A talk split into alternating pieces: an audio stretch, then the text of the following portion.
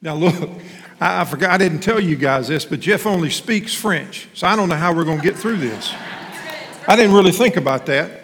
So, uh, Jeff, you think you might can whisper a couple of words in English while you're here?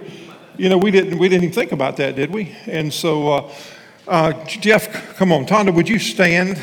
Uh, listen, make sure that when you see her, you hug her neck. Jeff, you can just sort of pat him on the shoulder.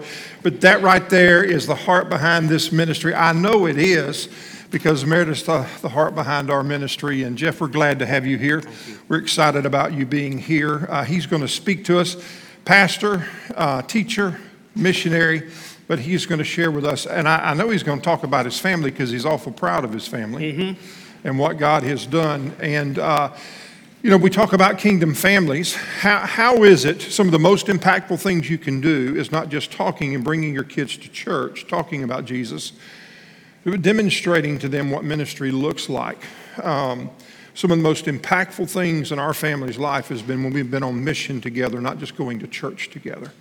And so uh, I know that Jeff will, will integrate some things this morning. But Jeff, glad to hear, glad, glad that you're with us today, brother. Thanks Thank for you. having us. Great to be back at Heritage. Now you might be thinking, back? What do you mean back? I don't remember ever seeing you before. Well, if you're sixth grade or under, you might remember us because last year we were here and we were with the kids with Allison. We had a great time. We played lots of games. We taught them the Bible. We told them about missions. We even had them melt ice cubes in their hands so they could feel what it's like to live in Canada. And uh, we had a great time. And so that went great. And so now we're back here with you all. No ice cubes, though. You can say thank you uh, to Pastor Sydney for that. No ice cubes for you all this morning I'm going to make you melt in your hands.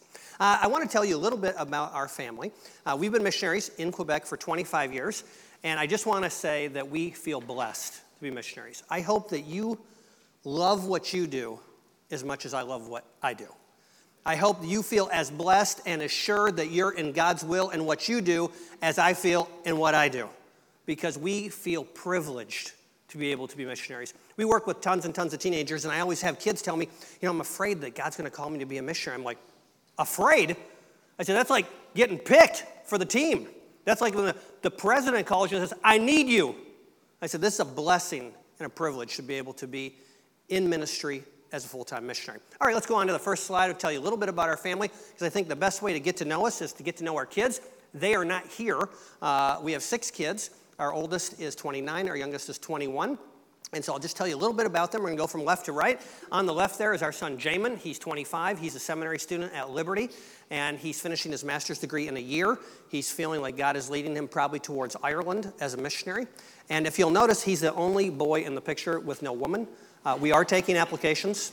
And uh, just give any application to my wife after the service, and we'll be happy to interview any girl who wants to be a missionary wife. So please see my wife afterwards. All right, now moving uh, to the left, you see in the front there the young lady who looks very pregnant with our son Andrew. That's our daughter in law, Noemi. That package has been delivered. Uh, it's a baby girl. They now have two boys and uh, a little girl. They've been married not yet four years, so you can see that we did their premarital counseling.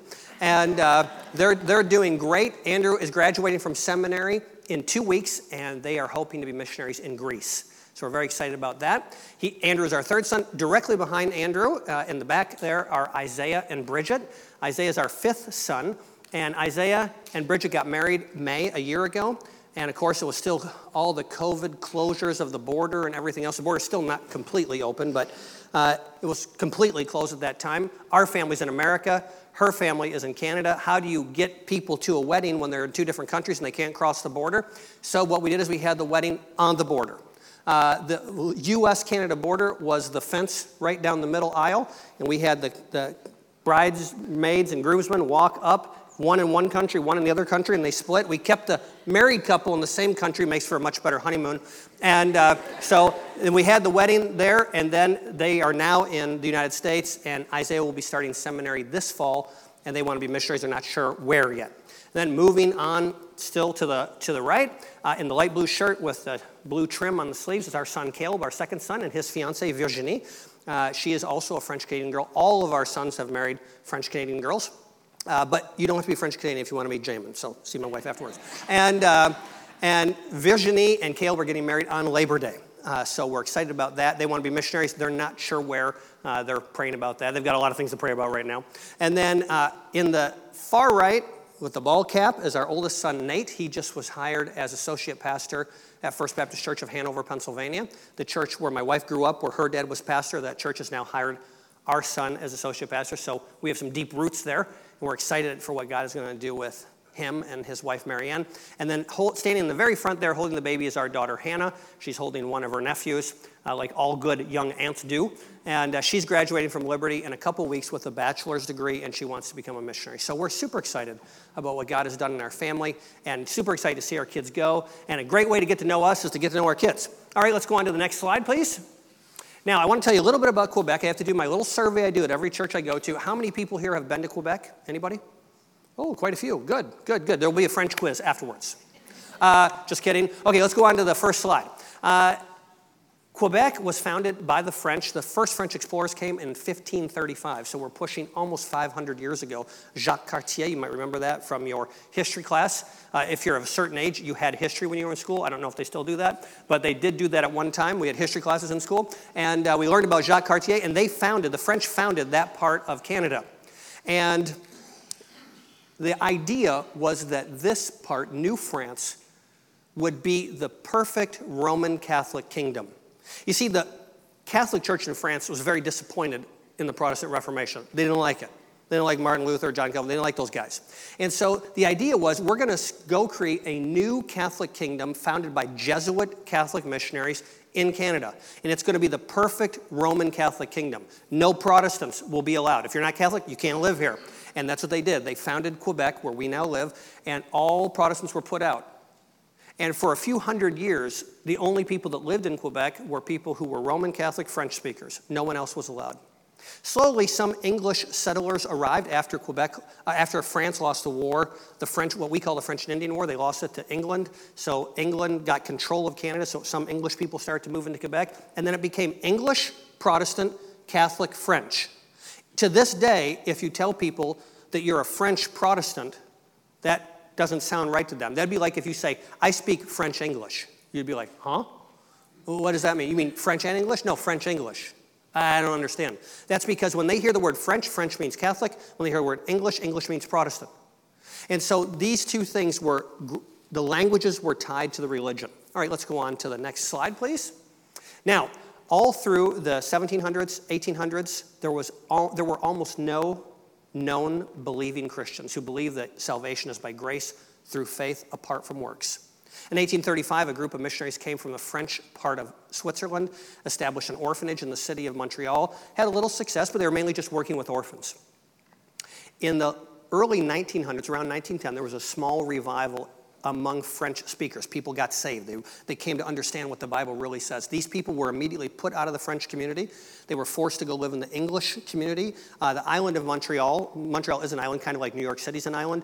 The West End is all English people. So if you were French and you became a Protestant, you no longer allowed to speak French. You can't keep your money in a French bank. You can't send your kids to French school. You have to go live with the English because now you're now Protestant. And so this was the status quo all through the 20th century.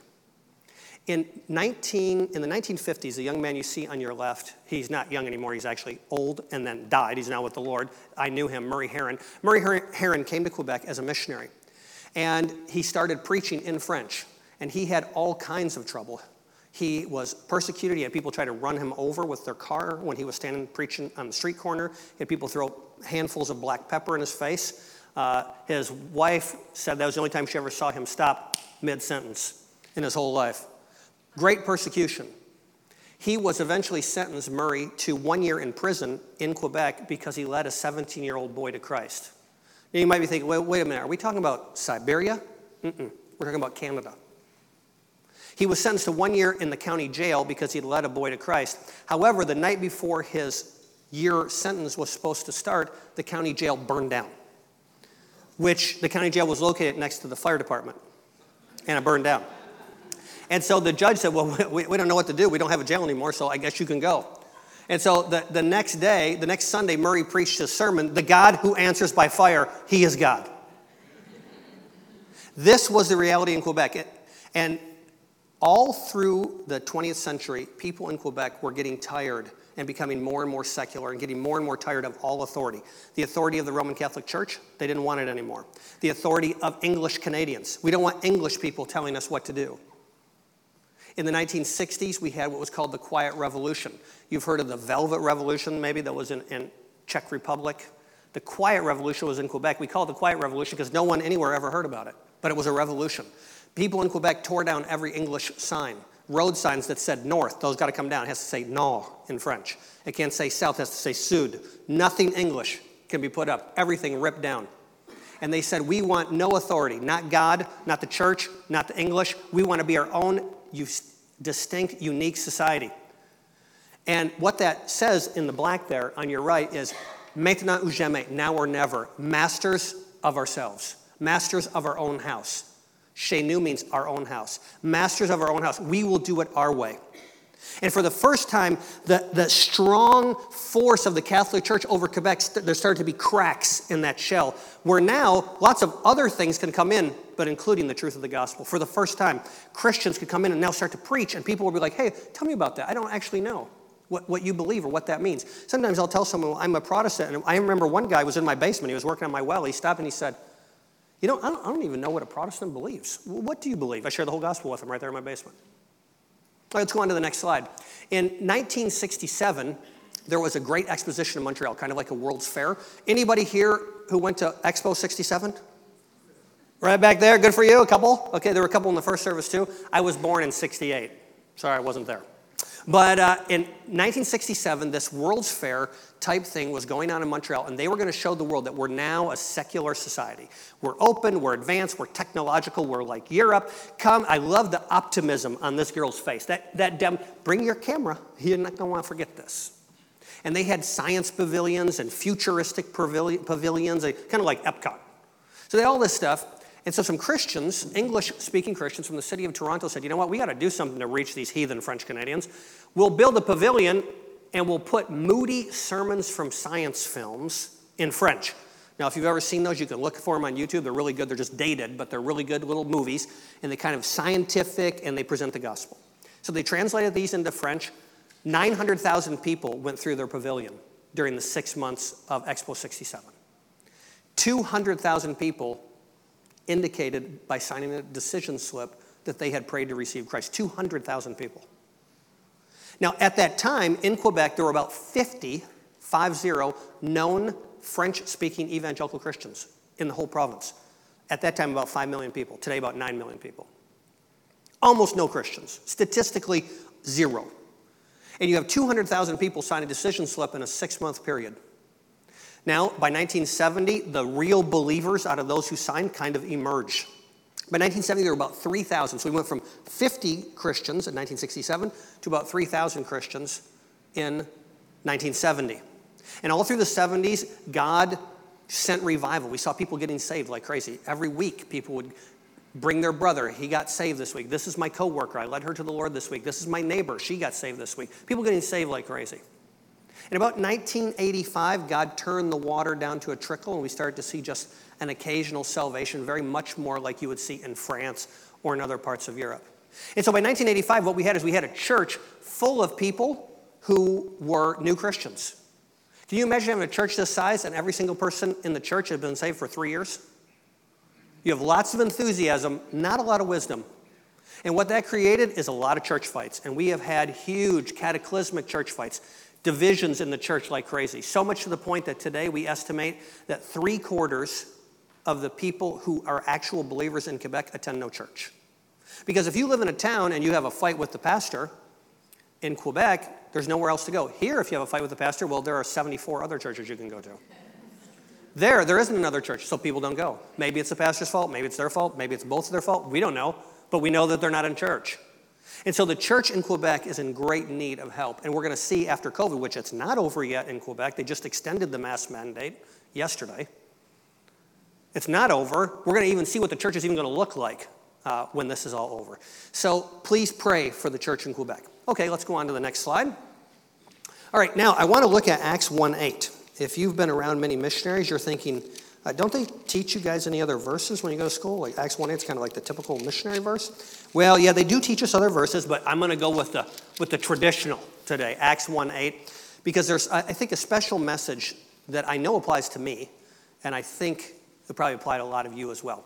Acts 1 8, but you will receive power when the Holy Spirit has come upon you, and you shall be my witnesses in both Jerusalem and in all Judea and Samaria and even to the remotest part of the earth. Okay, these are Jesus' last words.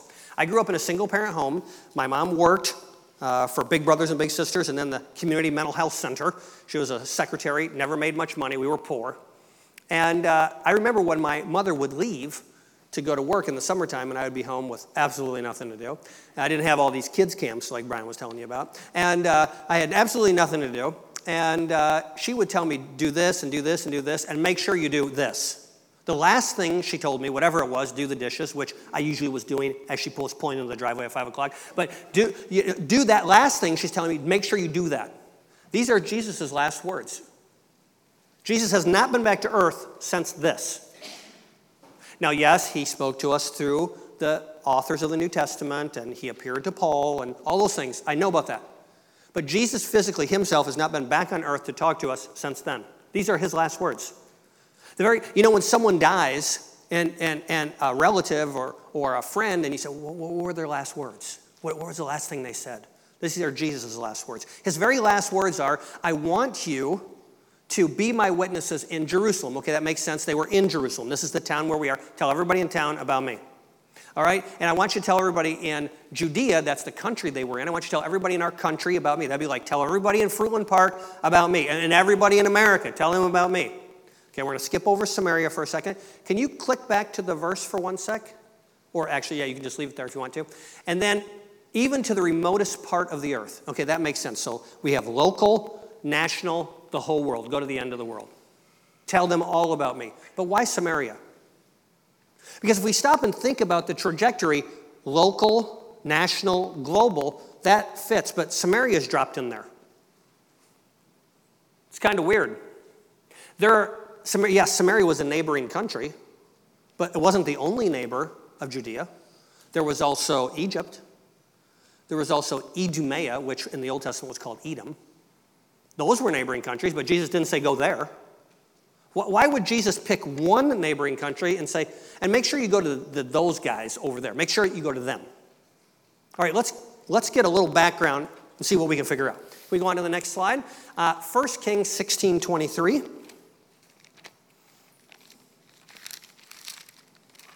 And if you're looking for that in your Bible, it's right after 1 Kings 16 22. Okay, 1 Kings 16 23, and I'm going to read to verse 30.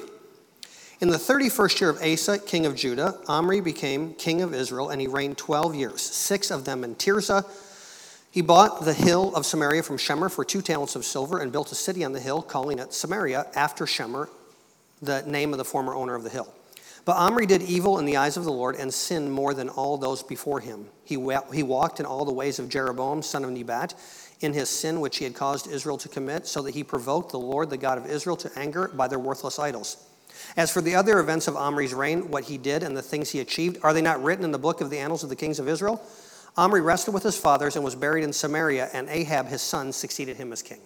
Okay, now you might know about Ahab. We're not going to talk about him today, but Ahab bad, bad, bad, bad king. Omri, his dad, not, not a nice family. It's interesting because Omri, in secular history, if you read ancient history books, I did my master's degree in, in Old Testament Hebrew and did a lot of Old Testament stuff. Omri's kind of a guy. He was kind of important. If you, even secular writers will write about this Omri king, he was, you know, he built Samaria, he kind of built it up into a power. He was probably the second most powerful king of the northern kingdom after Jeroboam II. But in the Bible, Omri gets like six verses because he's a loser. He's a spiritual loser. He doesn't do anything of value for what God is writing for, for what the purposes of the scripture are. Omri, well, yeah, he's another king of Israel that blew it. This is who Omri was.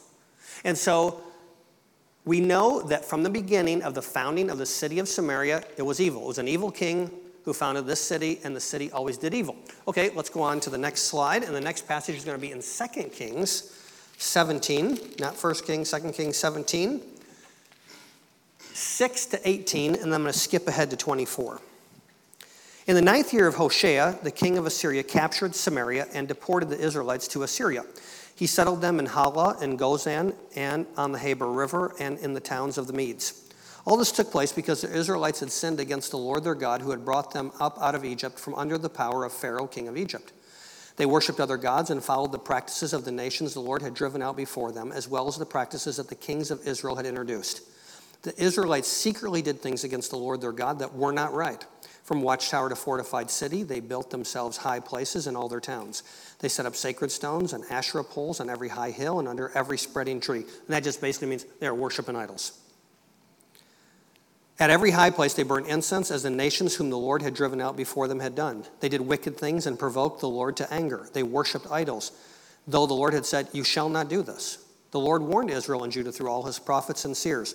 Turn from your evil ways. Observe the commands and decrees in accordance with the entire law that I commanded your fathers to obey and that I delivered to you through my servants the prophets. But they would not listen and were stiff necked as their fathers who did not trust the Lord their God.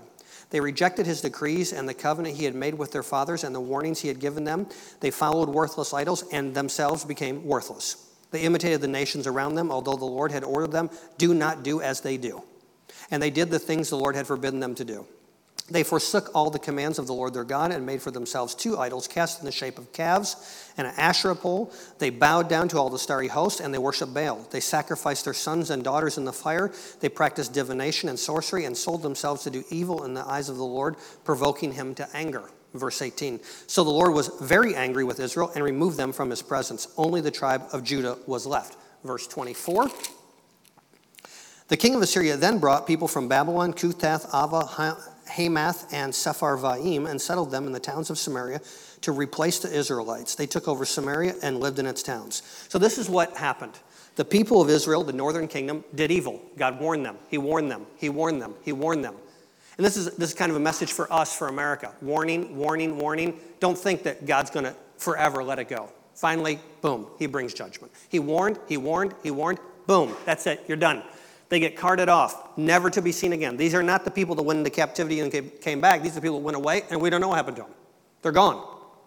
He took them away. And the Assyrians, who most historians consider the most cruel army that has ever lived, including the Nazi army in World War II, the Assyrian army more cruel. The Assyrians conquered them, carried them away, and then they brought people from other places. Their way of keeping crowds calm, keeping people tamped down politically was shuffle them all around. It'd be like if someone came and took over the United States and they said, okay, all you people from Florida, you're going up to Maine. You're all going to freeze your tails off up there. And all you people from Maine, you're going to, to Colorado. And all you people from Colorado, you're going to Washington. All you people from Washington, you're going to North Carolina. Well, people would be all mixed up. They wouldn't know the area, they would be new to them. And so they would be less likely to have a revolt against the Assyrian authority.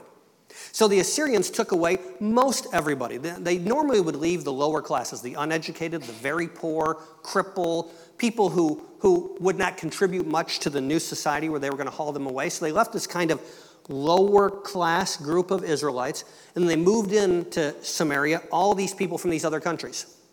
These people from these other countries brought their ways, their idol worship of their idols from wherever they came from, from their gods, and they mixed with the Jews who had not been good Jews anyway in Samaria.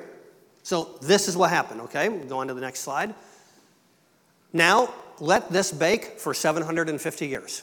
Okay? So you have this, this mix of people from outside, non believing Jews, idol worship, all this stuff mixing for 750 years. Now, 750 years, we can just say that. It doesn't sound like that's a long time. 750 years? I think most of us would be hard pressed to name one person that lived 750 years ago, like a famous person that lived in 13 or 1272. Uh, let me think for a minute. Maybe one. 750 years, that's a long time ago. And for 750 years, they mixed and they formed their own culture, their own religion. Now, their own religion did away with the Old Testament, except for Genesis, Exodus, Leviticus, Numbers, Deuteronomy. Why did they do that? Well, because all those prophets, those nasty prophets, they say mean things about Samaria, like the thing I just read. So, you know, if there's something in the Bible you don't like, well, then just say, I don't believe that part of it. you thought that was new. That's very old. And so they said, well, we don't, but we don't accept the rest of the Old Testament because that just says bad things about us. We don't like it. So we just accept this stuff that doesn't actually talk about us existing. And then to boot, because they were mixed up Jews and not quite pure Jews, or not at all pure Jews, the Jews in Jerusalem said, well, you guys can't come into our temple anymore. No, you're not welcome here. And so they said, fine, we'll build our own temple. So they built their own temple on Mount Gerizim. You remember Jesus with the woman at the well? She says to him, You Jews say we should worship in this temple, but we have our own temple. That's what she's talking about, that temple. And so, over 750 years, a great dislike grows between Jews and the Samaritan group uh, in what would now be the middle of Israel, north of Judea. Okay, can we go on to the next slide? Let's go to Luke 9 51.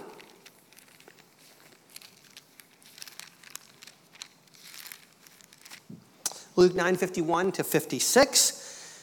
As the time approached for him to be taken up to heaven, Jesus resolutely set out for Jerusalem. Now, he's going to Jerusalem to go to the temple. Where Jesus did his ministry, you probably remember, around the Sea of Galilee, Tiberias. We're going to be there, Lord willing, doing evangelism this summer. In about eight weeks from now, we'll be there. And to get from Tiberias down to Judea, most Jews would go circuitous. They would go way out here by the Jordan River and go down because they didn't even want to go through Samaria because we hate those people so much. But Jesus was not interested in doing it that way, so he went straight through Samaria, headed for the Jerusalem temple. Jesus resolutely set out for Jerusalem, 52, and he sent messengers on ahead who went into a Samaritan village to get things ready for him. But the people there did not welcome him because he was heading for Jerusalem, that is, for the Jerusalem temple. When the disciples, James and John, saw this, they asked, Lord, would you like us to burn these people to little crispy pieces of bacon? It's interesting because Jesus was rejected in lots of places. You remember? There were people who didn't listen to Jesus. There were Pharisees who didn't like him, uh, Sadducees who said mean things about him. You never see James, John, and the other disciples ready to burn those people. But if it's an opportunity to burn Samaritans, Lord, we have enough faith to do this. We can call down fire like Elijah and burn these Samaritans. Just say the word. We'll be happy to do that because they don't like you. You can see the racism, the prejudice in the minds of Jesus' disciples against these Samaritans. Remember, these Samaritans were messed up. It's not that they weren't wrong, they were wrong. They had all kinds of crazy ideas. But Jesus said, no, no, no, no. We're not about that. He rebukes his disciples and they move on. All right, let's go over to chapter 10, Luke chapter 10. If we can go to the next slide, it's probably just across the page in your Bible. And this is the parable of the Good Samaritan. I always kind of get a chuckle out of this idea of Good Samaritan because no Jew living in the first century would have ever said good and Samaritan. it's like a square circle. Uh, there's no such thing as a Good Samaritan, it doesn't exist. And we have it all in our Bibles, Good Samaritan because we know the context. But no Jew in that time period ever would have said that. So let's start in Luke 10 25. It says 30, but we'll start in 10 25. On one occasion, an expert in the law stood up to test Jesus. Teacher, he asked, What must I do to inherit eternal life? Jesus says, How's it written in the law? How do you read it? He answered, Love the Lord your God with all your heart, with all your soul, with all your strength, and with all your mind, and love your neighbor as yourself. So Jesus says, Ding, right answer. Do this and you'll live as a typical seminary student, the teacher of the law says something like you would hear in some philosophy school. Yeah, but, but who is neighbor? What, is, what does neighbor mean? What, what, what does it mean to be a neighbor? I don't, I don't quite get that. And, I, and I was glad I went to seminary, and I recommend it for anybody, but this is a seminary type question. And so instead of Jesus giving him a definition, he says, Oh, you want to know what a neighbor is? I got a story for you. So I got a story for you, and I'll read it to you now. It is, in reply, uh, Jesus said, A man was going down from Jerusalem to Jericho, and he fell into the hands of robbers. They stripped him of his clothes, beat him, and went away, leaving him half dead. A priest happened to be going down the same road, and when he saw the man, he passed by on the other side. So, too a Levite, when he came to the place and saw him, passed by on the other side. But a Samaritan, as he traveled, came where the man was, and when he saw him, he bandaged his wounds he went to, to him, oh, excuse me, he went to him and bandaged his wounds, pouring on oil and wine. Then he put the man on his own donkey, took him to an inn, and took care of him. The next day he took out two silver coins and gave them to the innkeeper. Look after him, he said, and when I return, I will reimburse you for every extra expense you may have. Now Jesus says, which of these three do you think was his neighbor? Now you have to understand the context. The teachers of the law thought that the, the Levites, and the priest were not good. They were theological liberals. The Pharisees considered themselves, and they were, in fact, theological conservatives. And so they didn't like priests and Levites. So when Jesus starts a story, he's sucking in, he's, he's, he's pulling in this teacher of the law to lower the boom on him. He says, Oh, this priest went by. And, the, and you can just imagine, we can imagine the, the teacher law, yeah, well, priests, you know, they're all liberal anyway. And then he says, and then this Levite went by. Of course, a Levite would do that's what they would do. And you can just imagine him thinking, okay, now he's going to say one of us, one of the good guys, the good guys, us, the, the teachers of the law. And then Jesus goes all the way out and he says, and then someone came along who helped him, and oh, by the way, that was a Samaritan. And oh, by the way, that's loving your neighbor. The teacher of the law is so shocked by this when he says, Who, who, who acted like a neighbor? He says, um, The one who had mercy on him. He can't say the word Samaritan. He's so prejudiced, he can't say Samaritan. The one who showed him mercy. Jesus exposes to his disciples and this teacher of the law his own prejudice that he is anything but a neighbor. He is not a neighbor. He says, Well, what is my neighbor? Well, you, the fact that you hate Samaritans shows that you're not neighborly at all. All right, let's go on to the next slide. I want to tell you that the gospel is for all peoples. Jesus intends for all people, all outcasts, all people, whatever your people, whoever your people are, whatever kind your people don't like, those are the people you need to make sure you're trying to reach. And every people, every group, every town, every workplace, every neighborhood has somebody that nobody likes, some outcast.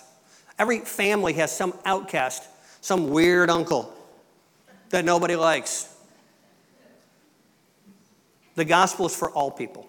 I want to take a few minutes to tell you about our ministry, and I'm going to come back and try to tie this up. Can we go on to the next slide? All right, when we became missionaries 25 years ago, my wife and I had three basic principles of mission that still guide what we do today. Our first was ask for prayer only. We were sent out from her home church, which is a Southern Baptist church, and you might be familiar. Southern Baptist churches uh, support their missionaries 100%, but we went out as independent missionaries. There are no Southern Baptist missionaries at that time in Quebec. We went out completely alone. And a lot of people said, Oh, you're going to have to go out and raise money. You're going to have to go get money. And we said, No, you know what? We're not going to do that. If God is hiring us, God is going to pay us. And so we're going to just trust Him. We're going to go. We're going to get prayer partners. We traveled around and we asked people to pray for us, like I'm going to ask you to do before I leave, to sign up to pray for us. We went around, and our goal was to get 60 prayer partners to pray for us each day. So 60 different people per day, so 60 times seven days a week, 420 people. Once we got 420, we're gone. So we ended up actually getting 455 prayer partners, and we left. We moved to Quebec. We had no promise of support, no money. At that time, four kids, and we left. And I can tell you, 25 years later, every single month, money comes in. We get money in the mail. It's never the same amount twice. As you can see, I'm not starving. The Lord has taken care of us, everything that we need, and He continues to provide for us. Our second principle of mission was build local churches. You know, Jesus said, I would build my church. He didn't say, I'll build my camp or my uh, Christian college or my radio station or my mission organization. He said, I'll build my church. Now, those things can all be good if they seek to build churches.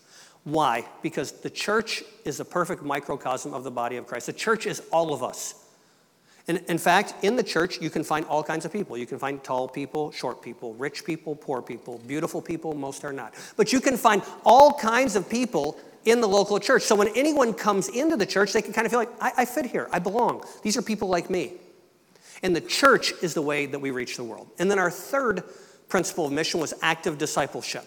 I see Jesus and I see Paul making disciples. They're the only people in the New Testament that you see making disciples. And what do they do when they make disciples? They bring people along. They don't just teach. I think a lot of times where we've lost people in the church is because we teach, teach, teach, teach, teach, and instead of come, come, come, come, let's go, let's go, we'll go. And a lot of times, I have to tell you, when you bring people along, they say things sometimes like, "Ooh, I wish you wouldn't have said that," or they do something, you're like, "Oh, okay, we, let's have a let's have a quick powwow over here before you do that again." But that is how disciples are made teaching and involving and bringing along. And that's what we have done for the 25 years we've been in ministry, and we are still doing and have every intention to do. Disciples are made by bringing them along and having active discipleship. Okay, let's go on to the next slide. We have three main ministries. Next slide, please. Now, uh, our first 22, three years in Quebec, we would go into a local church, help a French church, and work in that one church develop youth leaders in the church, evangelize and disciple young people, work with the deacons, sometimes a little harder than even working with the kids, and get the whole church, get everything going, and then move on to another church. We had our own children at home, and we wanted them to kind of have a church that kind of felt like their own. We still do, we have always traveled a lot. I speak in about 20 different churches a year, but we wanted our kids to kind of feel like they had a church and we could do ministry in that church. Well, our kids are up and gone now. And we have 34 years of youth ministry experience, 25 up there, nine in the States before we moved up there. And so we said, we don't know exactly when you become an expert in something, but if you've been doing it 34 years, you, must be getting kind of close. And so we started this ministry called Youth Ecclesia in 2020, because 2020 was a great year to start something new. And we started uh, Youth Ecclesia, and our idea was we're going to help French churches around the world, 47 countries that speak French. We're going to go into a church for a month completely free of charge analyze everything they do, talk to their youth leaders, talk to the kids, talk to the parents, talk to the pastors, everything, and then give them all the materials that we've created over the last 25 years. I've written thousands of Bible study questions in French, tons of stuff. We're going to give that to them to try to build youth outreach around the French world. And then, of course, working with kids and working with families, we've seen a lot of things in a lot of families. And one of the things that we realize is sometimes it's not just the kids that need help, it's parents that need help. So we started Project 67, which is from Deuteronomy 6, 6, and 7, where Moses, God told Moses to tell the children of Israel, You're going to teach them my ways as you sit at home, when you lie down, when you get up, and when you go down the road. Now, if you think about it, that's what you've done today already. You already got up, you already went down the road because you're here. You're going to go sit at home, and then you're going to lie down. That's your day. And when we teach our kids about God and His ways, it has to be part incorporated into our everyday life. So we've done seminars in Japan, uh, in Europe, in Canada, and I have a lot of videos. Please look at the stuff on Facebook. There are videos. Please share them with anybody you think might benefit from them. That's why we're doing it. There's no, we, we make nothing off of it. It's complete. We just go, we, serve, we give, and we serve, and that's it. We, we want to help see the church grow. All right, let's go on to the next uh, slide. And we also started a mission 20 years ago. We're 25 years, us in Quebec, five years after we got there, we started a mission called JET, Jusqu'aux extrémités de la terre, which means to the ends of the earth and we started it to mobilize the French church for missions. And so we've taken every summer except for 2000, uh, 2020, we've taken kids on mission trips into a foreign country. And we've seen God do a great work. 100 of those kids have gone on to Bible school, French kids. We've had 23 of those kids go into full time ministry. And God is doing a great work uh, through that mission. And we're very, very thankful and excited about it. Go on to the next slide. Uh, these three are kids who were from our ministry that are now missionaries with us. Uh, they came to us after we had done all these mission trips and they said, uh, Could you guys like send out regular missionaries? I said, Well, we've never done it before, but pretty much everything we tried, we'd never did before either, so we'll try it. And uh, we, we sent them out, and now Julie is working in Japan, developing youth ministry in a church plant. She just finished, she's moving to Tokyo uh, this summer, and we'll be doing a church plant there. She's fantastic in Japanese. Uh, most missionaries there tell me she's better than 80% of the missionaries in Japan in Japanese. She's been there five years. And so that's really good. And then uh, Philip and Isabel on the right are missionaries in Slovakia. We've been discipling Philip since he was 15 years old. And uh, he and his wife have four kids, and they are developing youth ministry in Slovak churches. All right, let's go on to the next slide. And we are also, we see the need to start a, a, bilingual Bible school, French and English. If you speak English, we'll teach you French, we'll teach you Bible, then we'll send you on mission for four months in our network somewhere over, around the world. If you speak French as your first language, we're going to teach English and teach a Bible and send you out. And so we need people and money for that, so please pray for that project. All right, and then next. Now, the question is as we wrap this up who's your Samaritan? I was born into a family that was English Canadian. I was born in Michigan. My mother and dad were both from Ontario, and I was taught by all my relatives from very young that French Canadians are no good. Ignoramus was the word I heard the most. And when my wife and I became missionaries going to Quebec, one of my aunts took us out of her will because we were moving to Quebec. Okay, this is real prejudice. This is not a color thing. French Canadians are white, English Canadians are white. It's prejudice. prejudice is the issue. And for my family, Samaria was Quebec. The question is who's your Samaritan? Now, if the Lord is bringing someone to your mind right now, it's probably that person. Maybe a neighbor, maybe a family member, maybe a coworker, but someone that you just flat out don't care for. And they're a reject, they're weird, they're abnormal, I don't like them. They do strange things. They're messed up. You know what? Jesus loves them. Jesus wants you to reach your Samaritan. That's why Jesus went to the trouble to say Samaria. Because our tendency would be, well, you know, yeah, I, I, definitely, of course, I want them to get saved and everything. Of course, you know, I don't want them to go to hell, but I don't really have time to reach them right now. No, Samaria. Make sure that you're reaching your Samaria, your Samaritan. For everyone in this room, it's probably different people. But the tendency of human beings is to reject other human beings for some reason, whatever the reason might be. And you're doing kingdom families over the next five weeks. Mission starts here. That's why I put that arrow. It starts here, Jerusalem, Jerusalem, Fruitland Park. It starts here. If you can't go on a mission trip this summer, and a lot of people still can't because of the COVID craziness, you can do mission right here. There's a lot you can do right here. And Judea, America, and the uttermost part of the earth. But in all those places, that's why I put Samaria across there, there are rejects everywhere, societal rejects, people that are not accepted in their society. The Lord wants us to find those people, to reach those people, and to show them the truth that is Jesus. Last slide, please. I want to ask you, like we have been doing for the last 25 years, to sign up to pray for us. There's a clipboard out there. There are actually two clipboards. Put your name, put however you want us to contact you, email or regular mail. We do still send out envelopes, uh, and uh, we'd be happy to send you an envelope. We don't mind paying for the postage because your prayers are worth it. And if you do sign up by email, you'll get more stuff. You get pictures and things like that that we can't put in a regular letter. But either way, what we want is your prayers. So please sign up and pick a day, one day a week. Don't pray for us seven days a week. You got too many other things to pray for. Pick one day and then forget about us the rest of the week. But please sign up to pray for us. Lord, I want to thank you for this opportunity to have been here at Heritage this morning. I want to pray for this series on kingdom families. I pray that you do a great thing in this church and a great thing in this community because of this church. Thank you that you have given many people, I think, this morning an idea of who their Samaritan might be. And I pray you'll help them to act on that and to respond uh, to your leading and to reach out to that Samaritan or those Samaritans in their life. In Jesus' name, amen. Thanks, Jeff. Thank you. You blessed this morning? There's a challenge that's been offered up to us to discover who our neighbor is, and you already know who that is, don't you? Who is it that maybe I've left out of, of sharing the gospel because of my own prejudices? It doesn't always have to do with color, does it? a lot of different issues. Um, we want to send you out, you guys out this morning. You'll be able to see what Jeff has in the back. And Jeff, again, we're very thankful. Thank you for setting the pace. Missions are important, and missions do begin at home. You don't have to take your kids overseas to teach them how to do God's work. That can happen right here. There, it could be a while before we go to some of the places that we're used to going. I was just in some conversations this week, and it's not just COVID, it's just the violence and things that are going on in various places. Some of the places we can get into, but they can't assure us that we can get out. That's not the place I'm going to take you. I may take Kevin Burke with me. Kevin would go with me. But we can't take our families into situations like that. Um, but we are still giving, we're still walking alongside, praying for those. Um, but we definitely want to be active in what God is doing. Uh, as you're leaving this morning, I want you to be in prayer talking about kingdom families and kingdom perspective. We have a team that this morning is providing uh, the music, the children's work, um, the preaching down at a, at a, church in South Florida.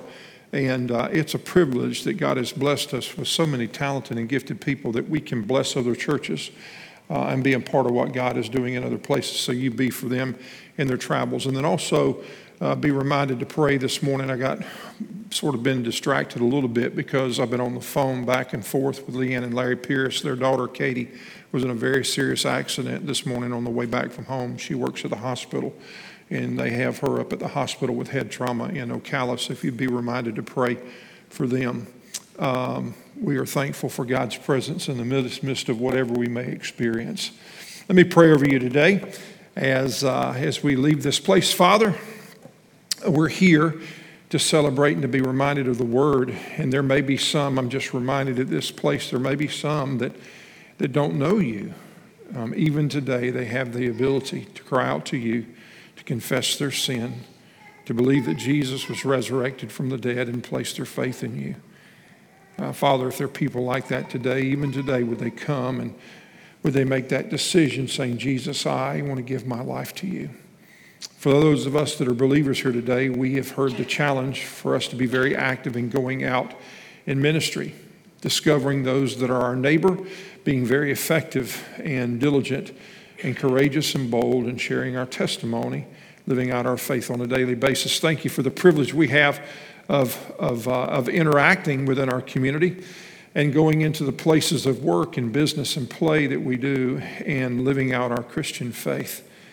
Father, I pray that this week we be reminded that we are your ambassadors, your hands and your feet. Help us to continue to live out a legacy of faith, that there will be ripples sent throughout the generations to follow because of our faithfulness. Thank you for those that have been faithful that have gone before us. May we continue to lift the torch of Jesus Christ, salvation by God's grace through faith and nothing else. In Jesus' name, amen.